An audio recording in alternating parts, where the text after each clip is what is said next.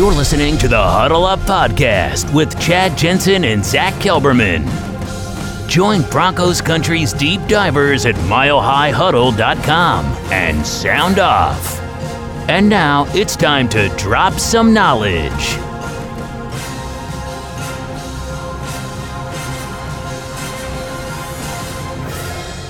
This is the Huddle Up Podcast, presented as always by Mile High Huddle, powered by Blue Wire Pods, and I'm your host, Chad Jensen. With me is my fellow football priest and the deputy editor of MileHighHuddle.com, Zack Kelberman. Zack, before I get to the unique records uh, Teddy produced on in, in week two, I got to let you know I went ahead and fell on the proverbial sword today, eating my crow in public with a written article saying, "Look." Teddy Bridgewater, so far through two games, has made Vic Fangio look like the smartest guy in the room after his controversial decision to uh, roll with Teddy over Drew. Do you agree with me on that? Am I jumping the gun? And tell everybody what the what I'll, I'll pull it up at the records Teddy broke or set or whatever from week two. Well, I think it's easy to look like the smartest man in the room when you know you're paired up against the Jacksonville Jaguars and the New York Giants. And I give Teddy all the credit in the world, and I give the Broncos scouting department for identifying Teddy Bridgewater all the credit in the world for how it's gone for two games. But it's still only two games, and those two games were against, I would say, inferior competition. He will make a complete fan out of me, and I will swallow the sword, fall on the sword, swallow the crow, whatever word expression you want to use when he beats the Baltimore Ravens, if he beats the Baltimore Ravens, if he takes down Kansas City, or at least goes toe to toe with Kansas City. I can't flex that much over whooping on the Giants and the Jaguars, two teams that look like they're competing for the number one overall pick in next year's draft. So, compared to that metric, yeah, they look like geniuses, but I'm not going to completely sell out my feelings or my. Um, my mindset on the quarterback battle because they took down two teams that even Drew Lock I think could have taken down. Chad, you know, yeah. I, not to take anything away from Teddy, but it's still two games and it's still the Giants and the Jaguars. I think the season for Teddy and the Broncos starts in week four against Baltimore when the competition is at least a couple levels higher. We have a very generous super chat opening things up real quick, and then I want to get back to this. Michaela, the Duchess, hey, it's only a few more days till we get to finally meet you in the flesh, and we cannot wait. We're hoping your swag that is coming your way gets there in time.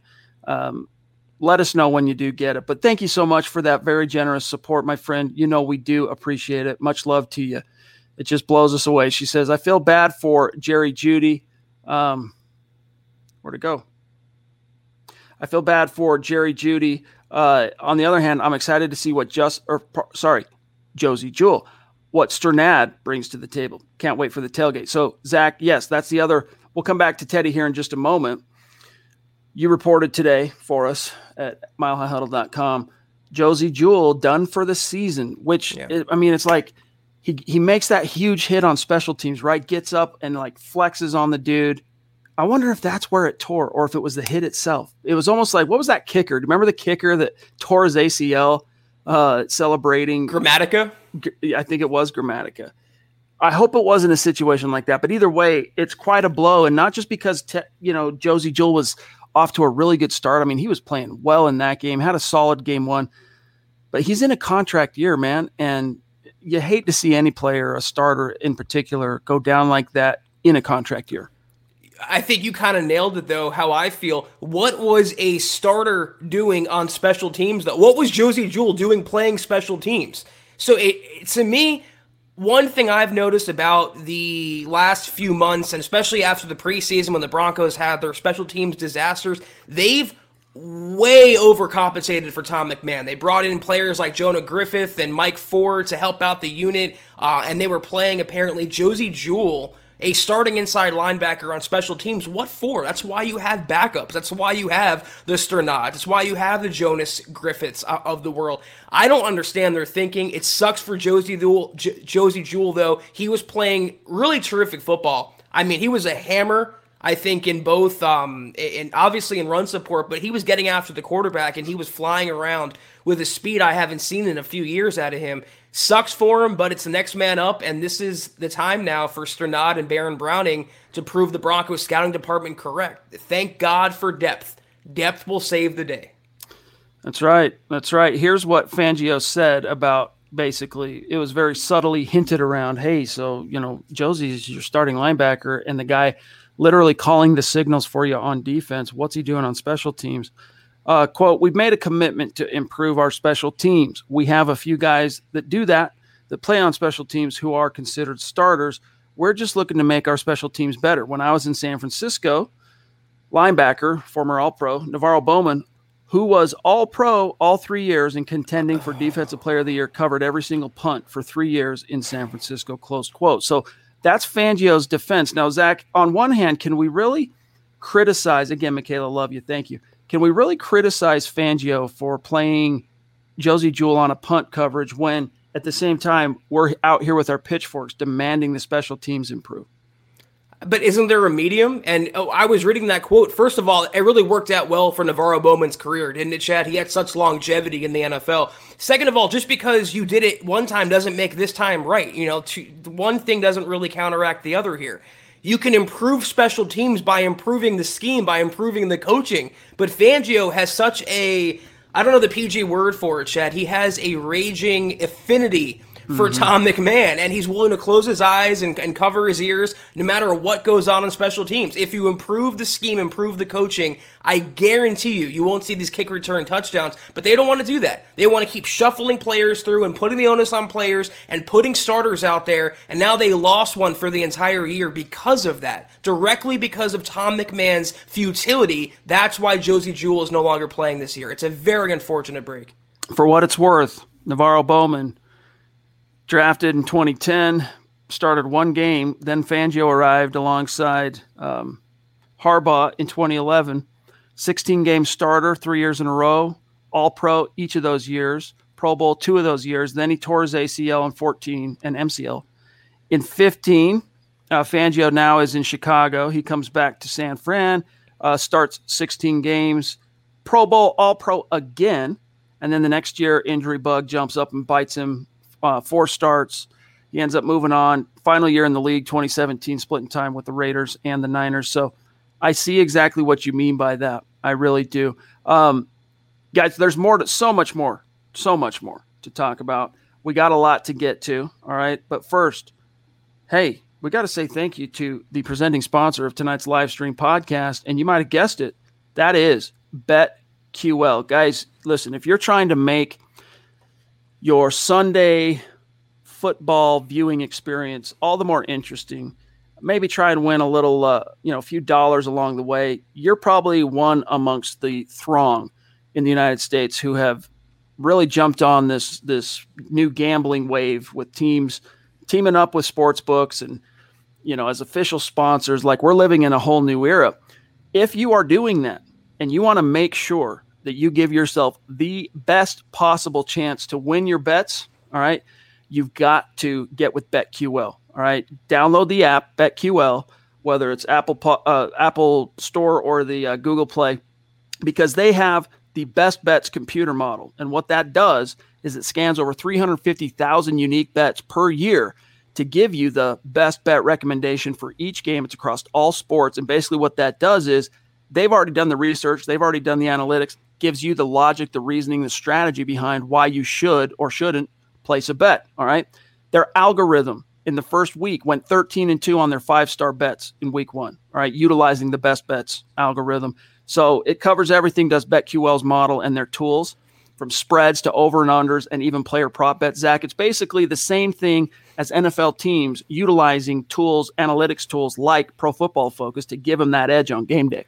Exactly. Everyone loves data. It's the new buzzword around the sports landscape, and BetQL provides the sharp data so you can see who the pros are backing, as well as line movement so you can jump on betting opportunities in real time with BetQL, which also offers team summaries highlighting previous success against the spread and the over under, as well as the breaking news when lineups change and injury statuses are updated. Plus, this is really important, Broncos country. You can save all of your picks in one place to track your success and winning streaks and view your rank on their BetQL's leaderboards.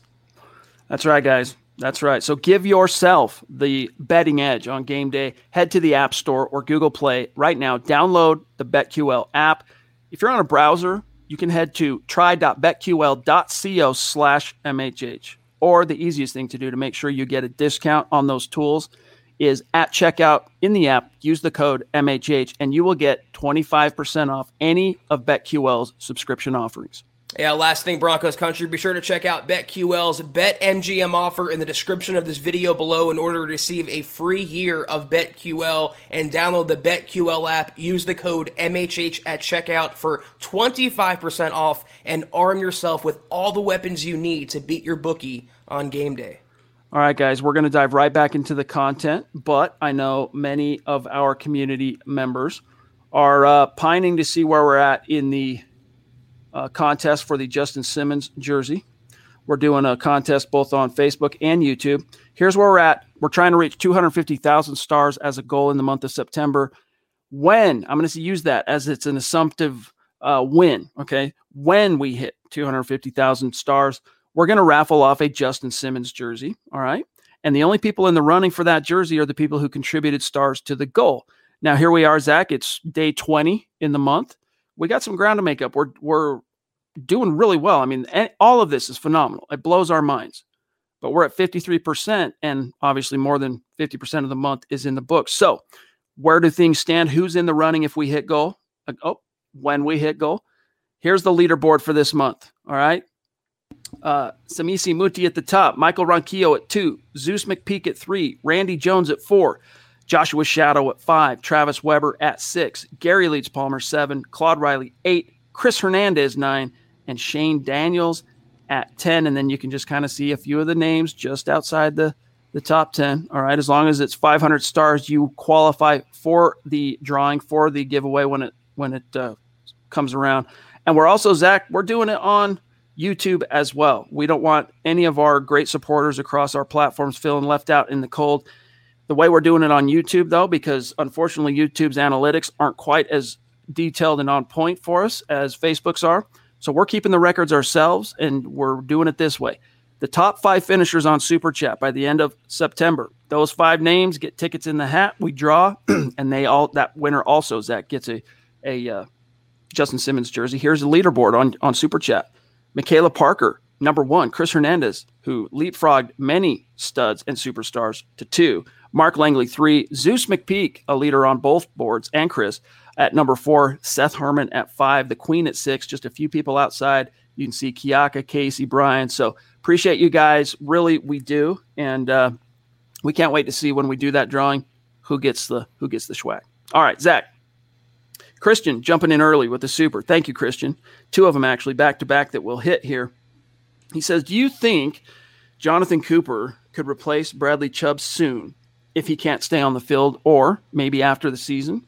What's your answer? We touched on this kind of a similar topic last night. It might have been Christian. I don't remember who asked that question, but what's your answer? Well, I noticed that when Bradley Chubb sat out the first game, it wasn't Jonathan Cooper who got the lion's share. He then actually didn't play that much at all. It was Malik Reed that got the starting opportunity opposite Von Miller. Yep. So, you know, Cooper, he's a great prospect to have, and he had a really good summer, but he still was a seventh round pick, and he's still going to need some time in Fangio's system, time in the NFL to build up his his um, conditioning. He had that heart ablation issue that that took some life out of him, you know, figuratively speaking, and he needs some time to gain that back. Could he be a long term option? You know, a lot of people can. I think the Broncos have high hopes for him, but right now it's Malik Reed as the number three OLB, and I think that role is pretty much solidified for the time being. Here is Christian's second question. Do you see Peyton Manning trying to buy the Broncos one way or another based on reports? So there was a report that broke right before the game uh, started yesterday, Zack, um, that basically, I think it was Jason La Canfora of CBS Sports saying that uh, Peyton Manning has talked with two different ownership groups trying to kind of gin up a solid team to be in position to buy the Broncos if when they are sold.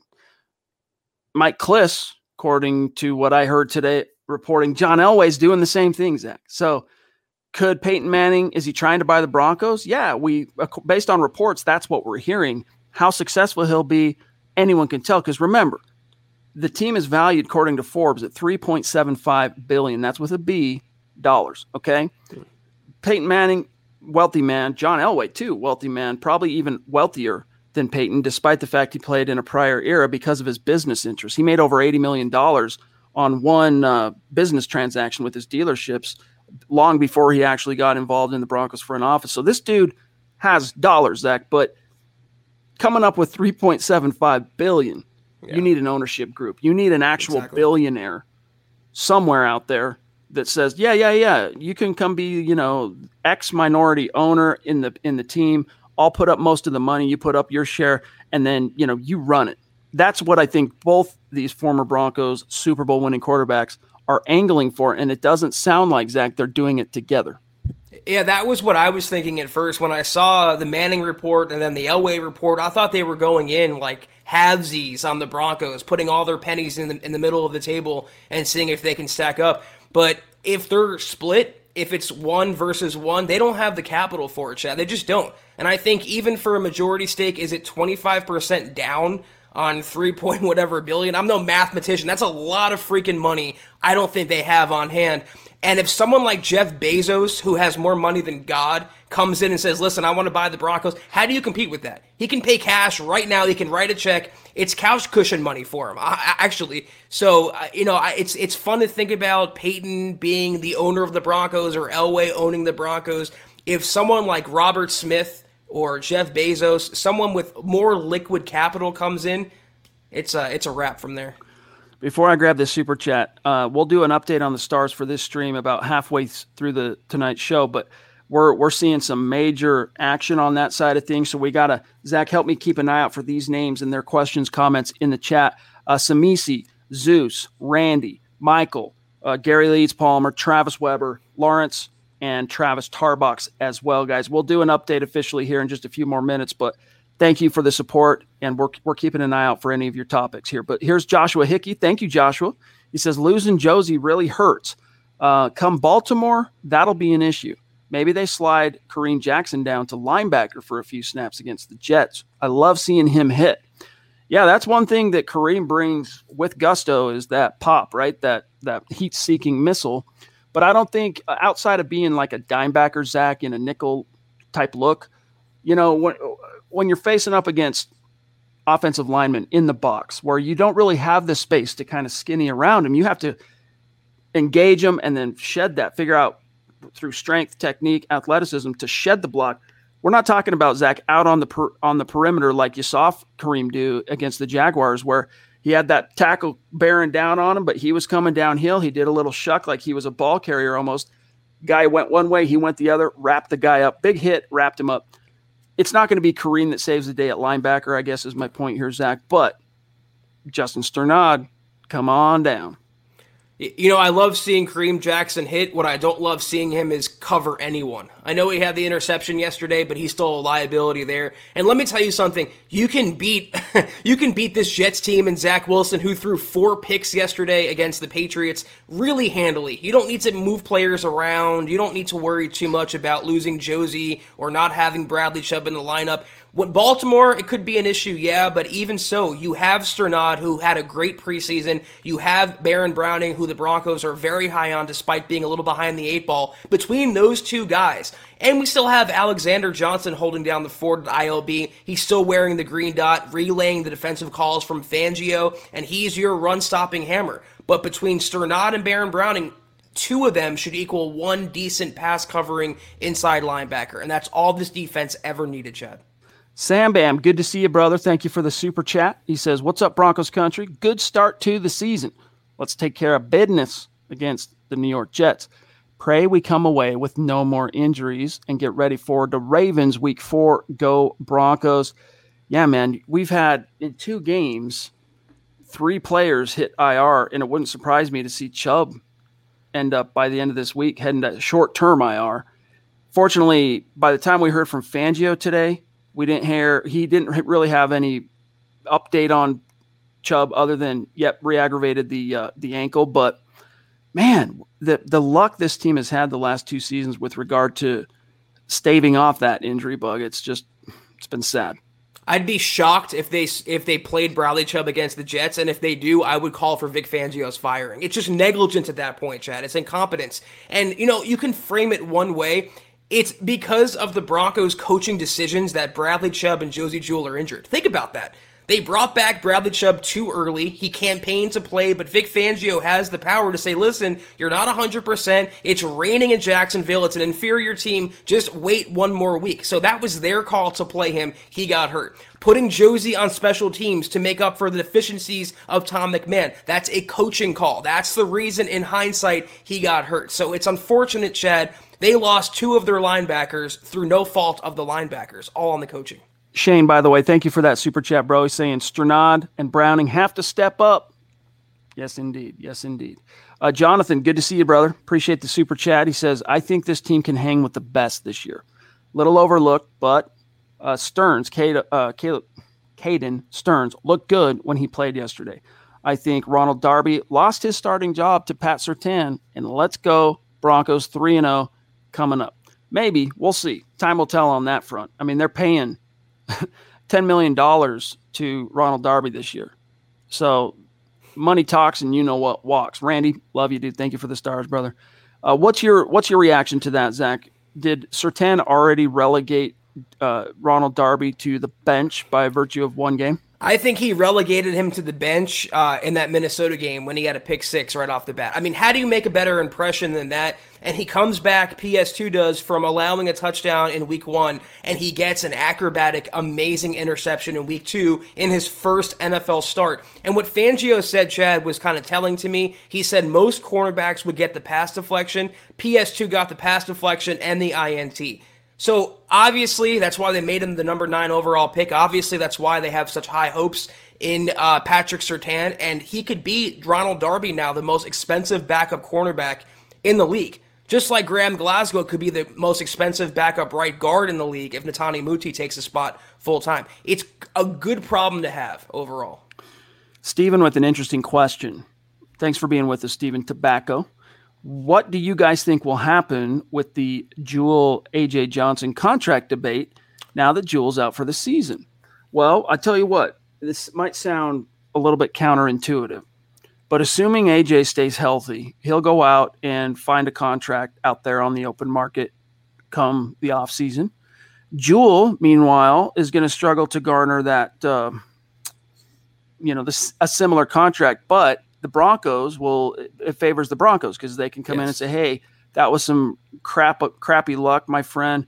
You know, this is below maybe what your market value would have been had you not gotten hurt. But why don't you come back on a prove it deal, even if yes. it's a one year deal, and see if you can, you know, get right health wise and come back to where you were. That's more what I see happening. So to answer that in a way, Zack, if you were to say, what do you think will happen with the Jewell Johnson uh, contract debate relative to which one is more likely to be sporting the orange and blue next year, I actually think it's going to be Josey.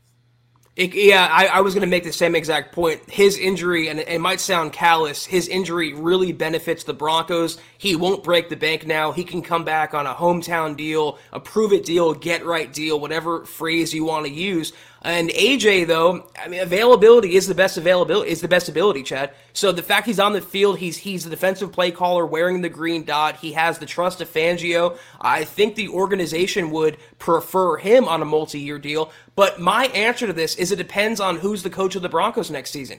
If it's Fangio, there's a good chance one or both return. If it's not Fangio, there's a chance that neither return. And I can definitely see someone like AJ or Josey for that matter flocking right to New England. They're both Bill Belichick stereotypical linebackers, and they would have a market in the NFL. I think Alexander a little more because he's healthy and still playing and productive. Travis, hey, appreciate you, bro. Good to see you in the chat. Good evening, Chad. Zack, Broncos country. With Jewell out for the season, do you possibly think they will start looking to bring someone in, even though we have depth? And what do you guys think about the rumblings about Elway and Manning being owners of the Broncos? You know, all those rumors. I mean, if anything, it makes you wonder when John Elway decided to step back from being the GM, how much of that was really him saying, "All right, I had my my time at the plate. Now it's time to let someone else," and how much of that was him being strong armed by Joe Ellis from a PR perspective of, "Hey, someone's got to pay." You know, to, to each and every year, someone has paid, and it's the head coach, and the guy picking the head coach. Time has come, and John fell on the sword, and you could do it plausibly uh, without actually cutting bait because you could say, "All right, I'm stepping back from GM. I'm going upstairs." Remember, that's how he tried to posture it. I'm, you know, I had an opportunity to get promoted to just stay upstairs as president. No, come on now we know that's what that's probably not what happened. So what that hints to me, and this isn't me dropping any insider information. This is just my speculation, reading between the lines on this. Zack, John Elway still wants very much to be the man pulling the strings for the Denver Broncos. And there's no higher position in the Broncos hierarchy than owner. And he's been the GM, he was the quarterback. I mean, he's experienced every level of what it's been like to be a part of the Broncos fabric. And the last remaining piece for him is becoming owner. So I, there's going to be a lot of rumblings between now and the end of the year, the, the beginning of next year, when the court litigation starts stepping up. It could be a situation where there's an ownership group, like we've been hearing about. Could be Bezos steps in. Could be where a Bowlen takes over. It's just so unclear right now. And until a little more time passes, it's all speculation to me. Kiaka, what's good, buddy? Great to see you. Can't wait to meet you in the flesh in just a few days' time. He says, I feel awful for Josey. People wanted him axed and are now crying he's gone for the year. See, that's the hypocritical nature of humanity, to be frank, but the, the, the hypocritical nature of fanhood, to be to be just as honest. Be careful what you wish for, peeps. Strnad and Browning must step up. Hashtag fire Tom McMahon for David Bruton. I didn't even know David is David coaching special. I mean, he was a special teams ace for the Broncos, but I didn't know he's in coaching. I, I Kiaka, I would take you over Tom McMahon at this point. The guy has no business being a coordinator at the NFL level, and I, am not exactly crying for Josey. If this was, you know, a, a, more of an impact player, if it was Courtland Sutton or Javonte or Teddy Bridgewater, yeah, that would be worth shedding tears about. But thank God, be happy they don't have a no one at inside linebacker. They actually have two young guys they've been grooming specifically for this moment. I, for one, am excited to watch Strnad and Baron Browning and the opportunity. By the way, for what it's worth, the last thing I read on uh, David Bruton was that he entered education, which is what he was doing – part time when he was struggling to stick on the Broncos roster during the offseason. He took uh, teaching jobs. Last I heard, he settled in Cherry Creek somewhere doing something similar for what it's worth. Michael, dude, thank you so much for everything you do for Mile High Huddle, whether it's the Huddle Up podcast, Broncos for Breakfast, or any of the other podcasts. You're here every single day, every single night, supporting the cause, helping keeping these lights on. And we love you, dude. Thank you. He says, It's great to see Broncos country here on Mile High Huddle, listening to Chad and Zack. Go Broncos uh, for life from Tucson, Arizona. One of these days, Michael, we'll we'll find a way to uh, get you to our next meet and greet because it'll it'll be great to meet you in the flesh. Yeah, and Michael is such a great Twitter follow. Every, after every single show, Chad, he's adding you, he's adding me, and wishing us, you know, and and you know, uh, promoting us and and sending his appreciation. So, Michael, thank you so much, and Stu, wow. Zeus, the man. Stu, seriously, you as well, bro. You as well. I hope we get to see you on Sunday, Stu, um, because, you know, that's something that both Zack and I, we won't be content till we check that off the old bucket list. Meeting Zeus in the flesh. That's right. Love you, bro. Throwing down on Facebook and on YouTube.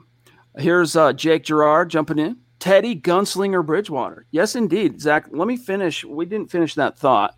Let me tell you the records, all right, that Teddy uh, I don't know, not set, but the, the club he joined. Quote, this is from Zack's uh, article today. With Sunday's victory at Jacksonville, uh, PR Broncos Patrick Smythe reported Bridgewater became only the fourth quarterback in league history to record two plus passing touchdowns and no interceptions while completing at least 75% of his passes in each of his first two games of the season. The four quarterbacks that he joined in that club Drew Brees, who did it in 2018, Aaron Rodgers, who did it in 2015, and Jeff George back in 1994, Zack. One of those things is not like the other. It's so weird to lump Jeff George in there with the rest. You know, we were talking about this before the show, Chad. It, it's commendable that he set that record. It, it's cool for uh, Broncos country. It's cool for Bridgewater and the team, but you have to keep in mind the opponents. He wasn't taking down Kansas City and San Francisco. He was taking down, you know, the Giants and the Jaguars. It's it's again commendable, but it seems like a overinflated stat through two weeks of the season. Kind of like going over the unbeaten teams through two weeks of the season. It's like it's so it's such an infant point. Let the season play out a little more, and then we'll, we'll have a bigger sample size. Uh, before we grab King Days, um, Kenneth Booker didn't Al Wilson end his career on a special teams play? Yeah, unfortunately, it was one of those weird. It was a freak thing. He wasn't the guy at the point of attack. Gerard Warren, the big defensive tackle, if I remember this right, was going for the for the uh, ball carrier and just it was friendly fire careened into Al and his head got snapped back at an unnatural angle and it was that neck too too sketchy although Al Wilson for a long time the reason he's only just recently hitting the ring of fame was because he didn't feel like the Broncos medical staff handled his injury uh, and his prognosis and everything the right way but yes you're right on that um, King Days. Hey guys, I left a super chat a couple weeks back when Teddy was named starter. You guys read the first part but didn't even read or acknowledge the second part. Maybe you guys were just I need syntax in your feelings, which is not the case. Maybe we had other things going on, other topics to address, other questions to address. It's not like us to selectively choose what parts to read King Days. So uh, if you're trying to dunk on us, that's great. We've acknowledged how good Teddy Bridgewater has played, and we haven't issued any hate toward him at all. We've been on the Teddy Bridgewater train. So I don't know what uh, narrative you're trying to push there. Listen up, Broncos country. TickPick should be your first choice to buy football tickets because – they save fans money by never charging any service fees ever. TickPick is the exclusive ticketing partner for the Huddle Up podcast and the Blue Wire Network. Denver Broncos football is finally back, and there's no need to exhaust yourself searching all over the internet to find Broncos tickets anymore because TickPick, that's T I C K P I C K, is the original no fee ticket site and the only one you'll ever need as your go to for all NFL tickets. TickPick got rid of all those awful service fees that the other ticket sites charge, which lets them guarantee the best prices on all of their NFL tickets. Don't believe it? If you can find better prices for the same seats on another ticket site, TickPick will give you 110% of the difference in the purchase price. That's right, guys. When we were searching for tickets for the MHH meet and greet for week three at home, Broncos versus Jets, TickPick had us locked down. So visit tickpick.com slash huddle today and use the promo code huddle to save $10 on your first order of Broncos tickets. Uh, Lawrence wants to know, and thank you for the stars, brother.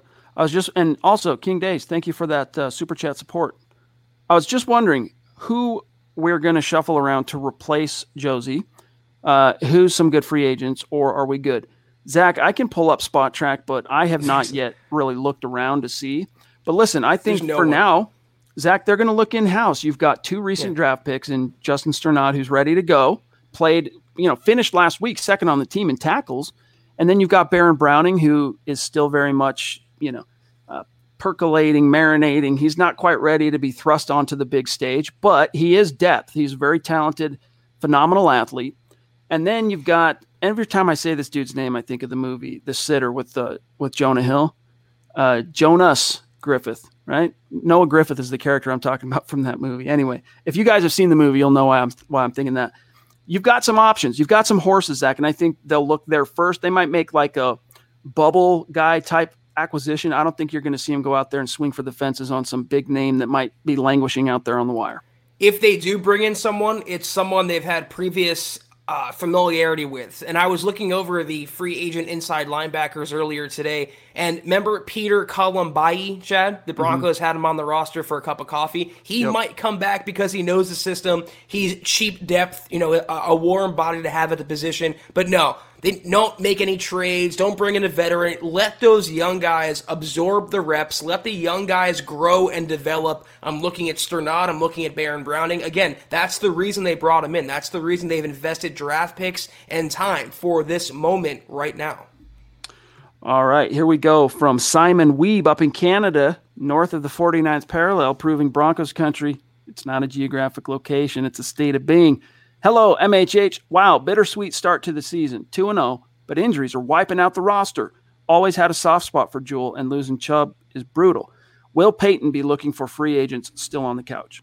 I mean, we know at all times they're they're looking to upgrade the roster when and wherever possible. But you've also got uh, a couple of linebackers on practice squad. So my gut is telling me if they do anything from outside the building, it's what Zack just said. Peter Com- Kayamba.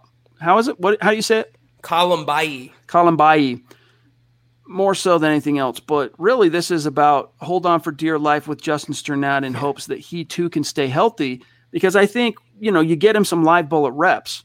You, I, I know, and these are games that count. You wish you could have had a little bit more experience, like in preseason games for him, but he did get a lot of action there this summer this is it, man. Hey, it's one of the um, bittersweet aspects of NFL is that look, oftentimes it's injury and tragedy that creates the biggest opportunity that sees guys go from role players or backups to becoming stars on the big stage. So who knows if that's what awaits Justin Strnad, but Broncos drafted him for a reason. And were it not Zack for a relatively concerning injury jacket, he was a guy that a lot of draft nicks pegged as an early day two pick. You know, he would have gone probably somewhere late round two, round three, if he didn't have the injury history at Wake Forest. He ended up going in round five. So this dude's got length. He is a freaking athlete. So now it's just a matter of time on task.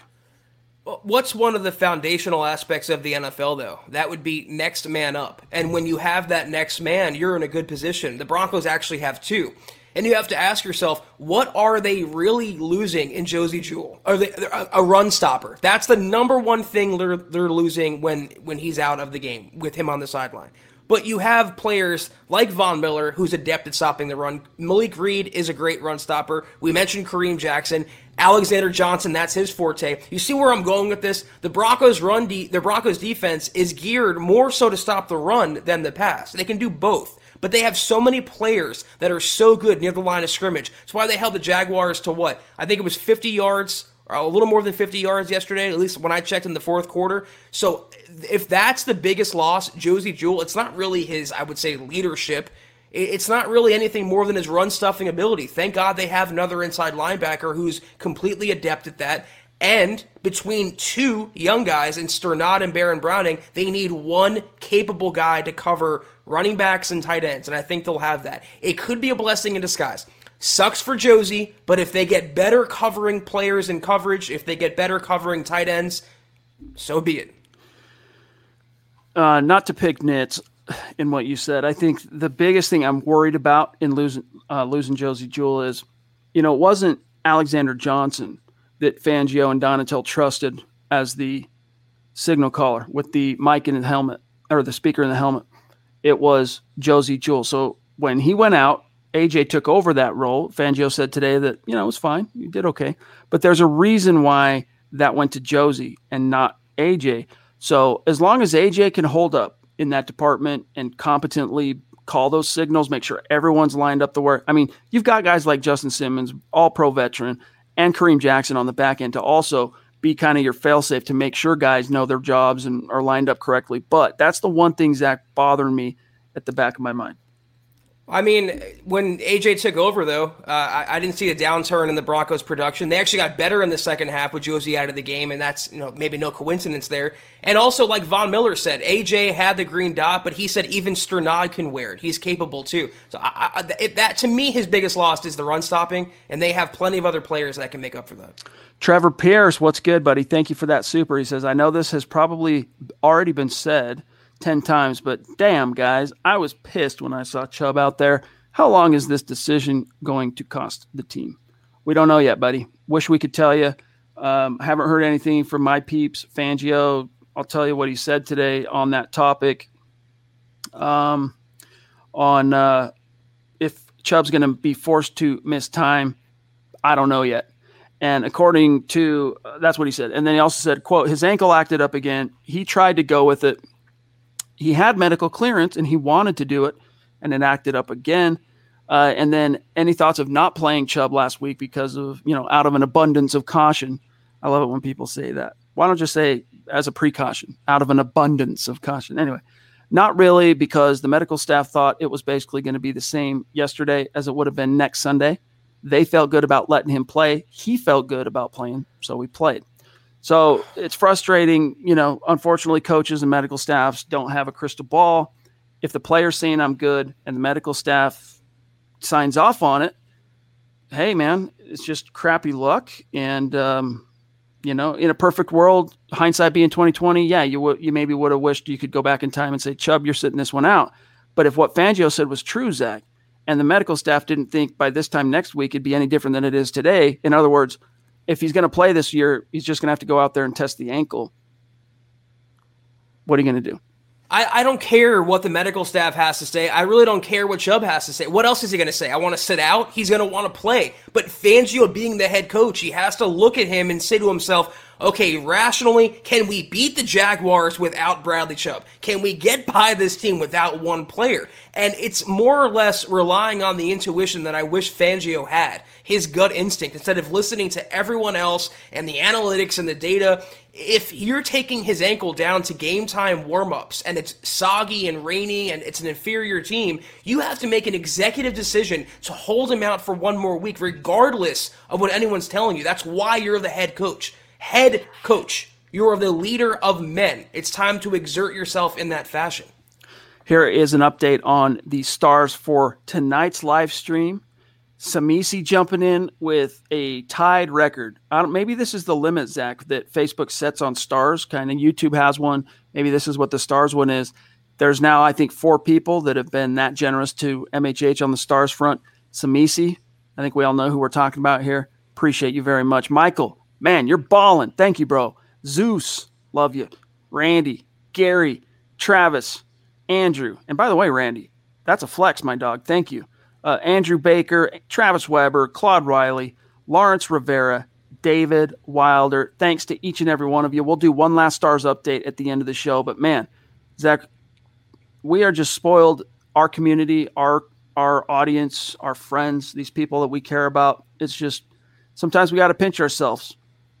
A lot. It happens a lot. You guys are the greatest. I say that to myself every single day. I say it on Twitter. I say it on here. Broncos country is the best. Thank you all. David Wilder says, I really hope Vince Garcia and Tom McMahon will be fired soon. Vince is kind of who took over for the Greek as the guy on the field medical staff. Uh, Denver Broncos for life. Mile High Huddle. Let them hate. Uh, and then Howie freaking Day. What's up, guys? Great start so far. I really like Javonte Williams' run style. How do you think we will fare in the near future without injuries?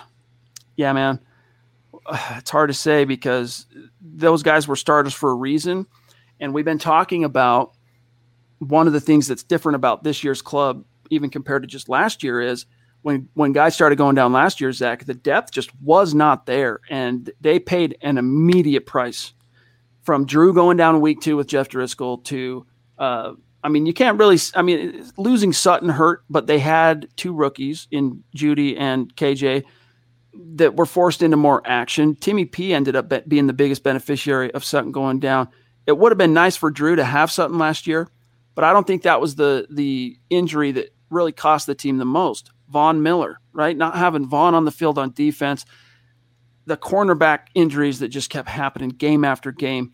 Last year, that the depth wasn't there. This year, they have depth, but it, that only gets you so far, Zack. How long can you keep whistling past the graveyard? Because eventually, when you're going from one starter to another and another and another, re- trying to replace key contributors and, and just guys that the coaches rely on, eventually the chicken comes home to roost. So the question is, how long can they get by if indeed this is just going to kind of be the another story of 2021, similar to last year? That's why you have to beat the opponents that you should beat and stack your wins when you can. It's so important that yep. the Broncos got to 2 0 because if they do blow a game later in the year because of injuries, they can afford to. Thank God George Paton restocked the cupboards, like Von Miller said. He said it's it, George Paton's done a fantastic job keeping the depth, you know, um, lined up at every position. So injuries are a part of the game. And it's unfortunate the Broncos have had really bad injury luck the last three, four, five years, but it is part of the game. And all we have to do is be thankful. They lose Josey Jewell, they have Courtland Sutton. They, excuse me, they, Jerry Jeudy, they have Courtland Sutton. They lose Josey Jewell, they have Baron Browning. I mean, they lose Ronald Darby, they have Patrick Surtain. That could be a lot worse. And it's actually making the Broncos, considering the replacements are better than the starters in some cases, a lot better. I got to credit Scott Kennedy for this one. He says, hopefully some of these guys will be coming back, lose a starter, get one back. See what he means by that, right? You, sometimes guys emerge into roles that you didn't maybe realize they had in them, right? They perform at a level that you might not have realized. And then the guy they replaced came back. Now it's a smorgasbord. It's an embarrassment of riches. Trevor jumping in. What's up, brother? Tedham hate? Zack, is it growing on you yet? So if Teddy beats the Ravens and Steelers, then will you embrace the Tedham hate?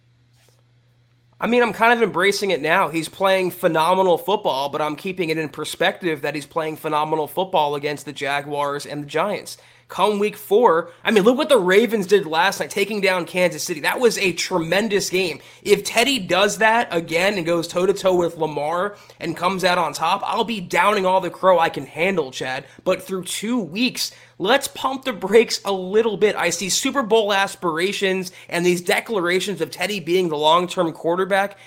Guys, let's let it play out a little longer, please. Here's one. Uh from Claude. Again, thank you, Claude. So far, so good. Injuries are unfortunate. By the way, I'm going to grab Claude, and then I'm going to grab something here that Zach Trahill saying, and then Travis Tarbox. Uh, injuries are unfortunate, but our GM has done a great job making sure we have depth across the board. Let's keep on trucking, get that 3 0 on Sunday. Have a great time at the meet and greet, everyone. I'll be with you in spirit. Go Broncos. Man, wish you could be there, Claude, but as they say, we'll pour one out for you in the best sense, right? We'll, we'll, here's a better way to put it. We'll uh, raise one up to Claude Riley. Trust on that. Okay. Thanks, buddy. Uh, Zach Trahill, what's up with Dalton Risner Early in the season, but same problems as last year. He needs to improve before that week four stretch uh, might get ugly up the middle. Zack, on this topic, by the time Eric Trickel gets on his own microphone for his own show on Fridays, people don't really want to talk about last week, right? They want to talk about the next game. And yet his grades come out immediately following the game.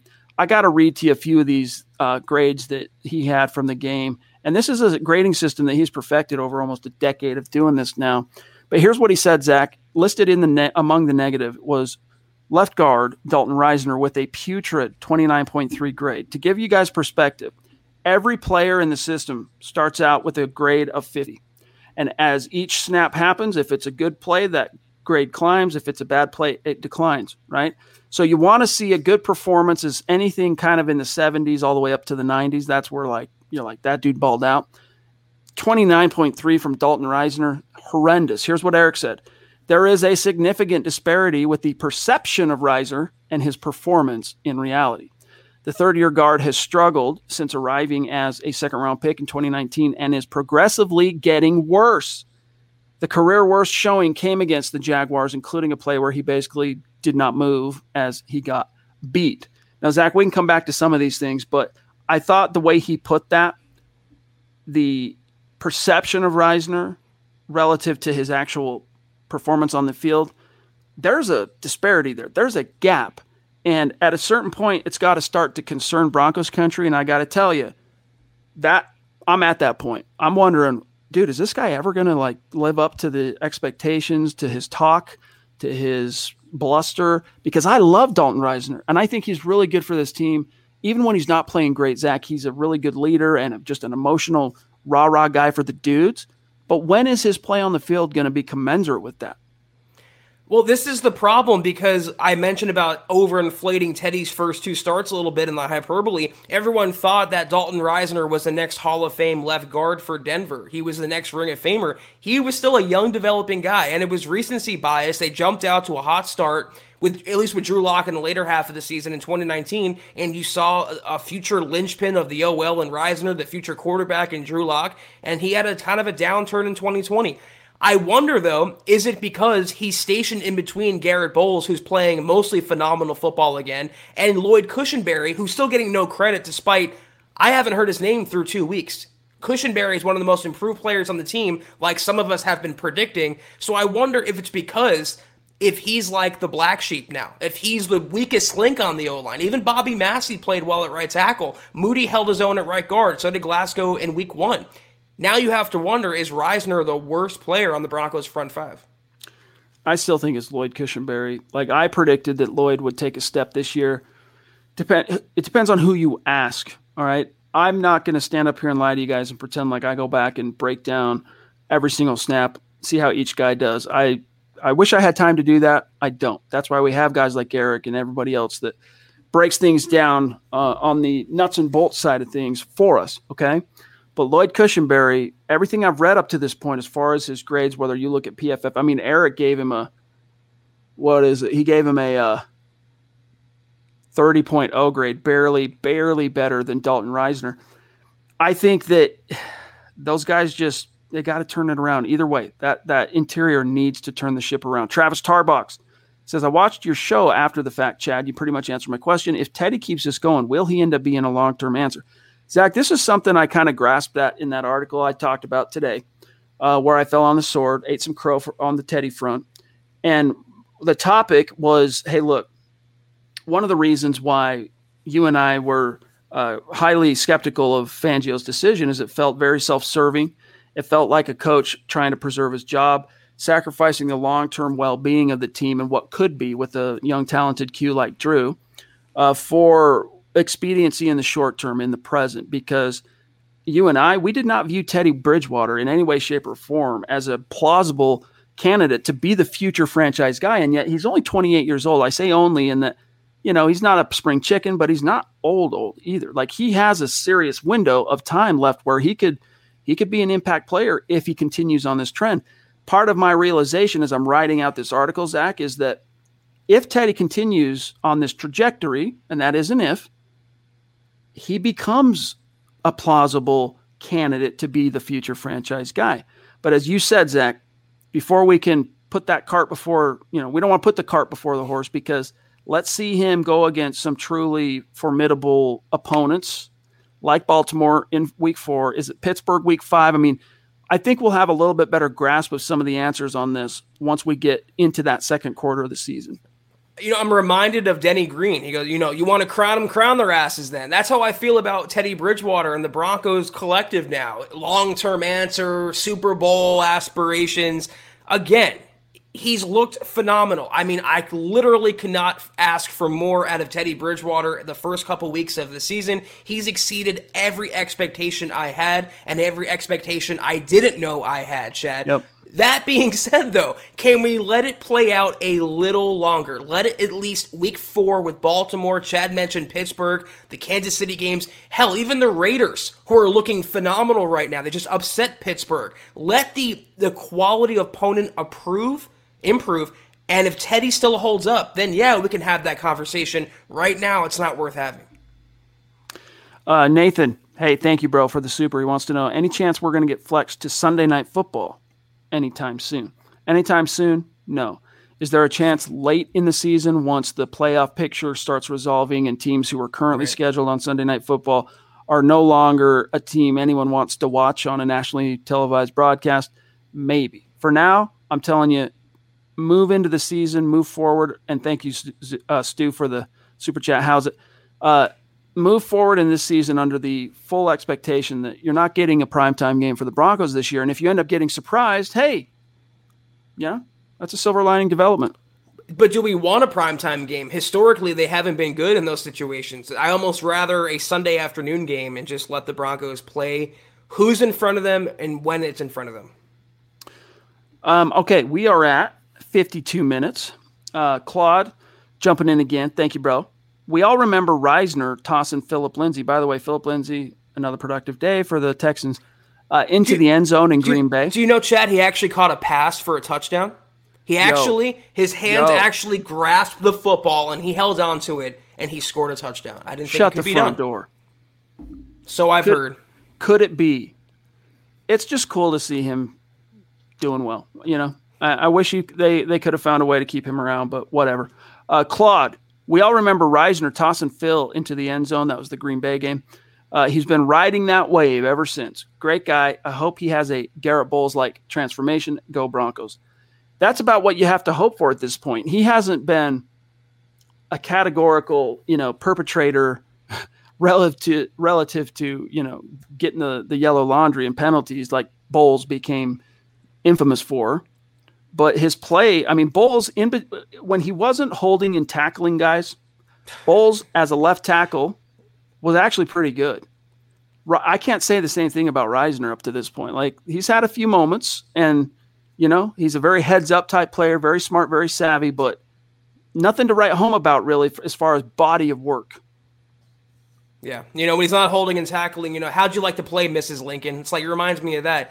I, you, you, I, gotta slow down. I gotta pump the brakes a little bit though on the Dalton Risner hate. Some of you guys are regarding him like the Michael Schofields and the Max Garcias and the Allen Barbres of the last couple of years. He is still a very, very high quality starting caliber right or left guard. And I wonder, Chad, is the scheme a problem? Is he not getting meshed well with Mike Munchak? Maybe the scheme suited Garrett Bolles well, and once he learned it, that's where he became a top three left tackle. I still have high hopes for Dalton. I think uh, he'll improve as the Broncos go on. He's the least of my concerns right now. You know, I'm uh, I'm concerned, but I'm not like running to the cliff on Dalton Risner because I think he's smart enough and he's got a big enough heart and he's getting the best coaching you could possibly get. If there's been anything astray on this whole thing with Risner, it's that maybe the Broncos were wrong when they said we're drafting a career right tackle and going to play him at left guard. Right. Maybe he should have stayed at tackle. Uh, Luke, are you guys worried about the lack of point production if you take Gordon's 70 yard touchdown in week one off? We are averaging 21 and a half points. Zack, we don't really like that no. whole comparison of nope. if you remove this, then right. you get that. Well, you got that. You got the 70 yarder. You got the points. All you can do. I mean, would it have mattered? Would it have meant more to you in that equation, Luke, if it would have been a steady, you know, 80 yard drive and then Gordon gets a one yard touchdown at the end and then now you're not worried about it? Right? Think about that. They got the they got the big play. So it it factors into the equation. You can't take that away from them. They got it. Um, I think Zach, you know, these first two weeks, opponents, the Giants and the Jags, they really sold out to stop the run. They loaded the box. And what do you do when that happens? You got to make them pay for it. And Teddy has done that. Thank the football gods. So, what's going to happen? I think you'll start seeing that this week. You're not going to see as many loaded boxes. And then what happens is those five, six, seven yard decent runs you've seen from Melvin and from Pookie, now they're breaking them off because there's not that extra one or two bodies in the box. That is going to happen so long as Teddy continues to make teams pay for being dishonest relative to uh, you know the Bucks. You know, although I think the Gordon touchdown was kind of like an outlier, Chad, because that's not common for the new age Melvin Gordon, and he didn't do much yesterday against the Jaguars. And Jacksonville's run defense is a lot worse than the Giants is, but you can't take that away. It's part of the game. And we are all aching and moaning and complaining for big plays, explosive plays. Not only did Melvin Gordon rip off a 70 yarder, it was the fastest run by any player in week one. It was a very impressive play. I don't really commend Melvin Gordon all that too often. So, no, you know, if my aunt had cashews, Chad, she'd be my uncle. I, I don't ever like playing the what if game at all. And especially when it comes to football. That's a good one. You know, I think the, the thing that that you've said tonight that resonates the most with me as your co-host is when when fans as the everyone's fretting and there's lots of hand wringing and justifiably so over all the injuries, right? How long can we continue to get by with this many studs dropping? Well, the big difference between this year and last year is the Broncos have overcome them in the short term. They've won the games they're supposed to win. So that gives them a little bit of rope. That gives them a little bit of uh, you know, leniency to have a game that they lose here and there. Uh, and then get those guys back and then get right back into the swing of things. That's so true. And that's one of the reasons why, as I talked about in my piece today, go read the column. Teddy Bridgewater, his impact on the team hasn't just been in the box score, the stats, it's been on an emotional, almost spiritual level, intangibles. That's all we heard about Teddy when he landed here, right? Oh, the leadership and all that.